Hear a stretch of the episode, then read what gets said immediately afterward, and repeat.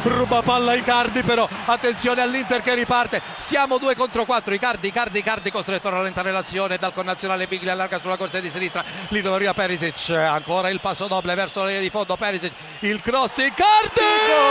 Il raddoppio dell'Inter! Maurito Icardi!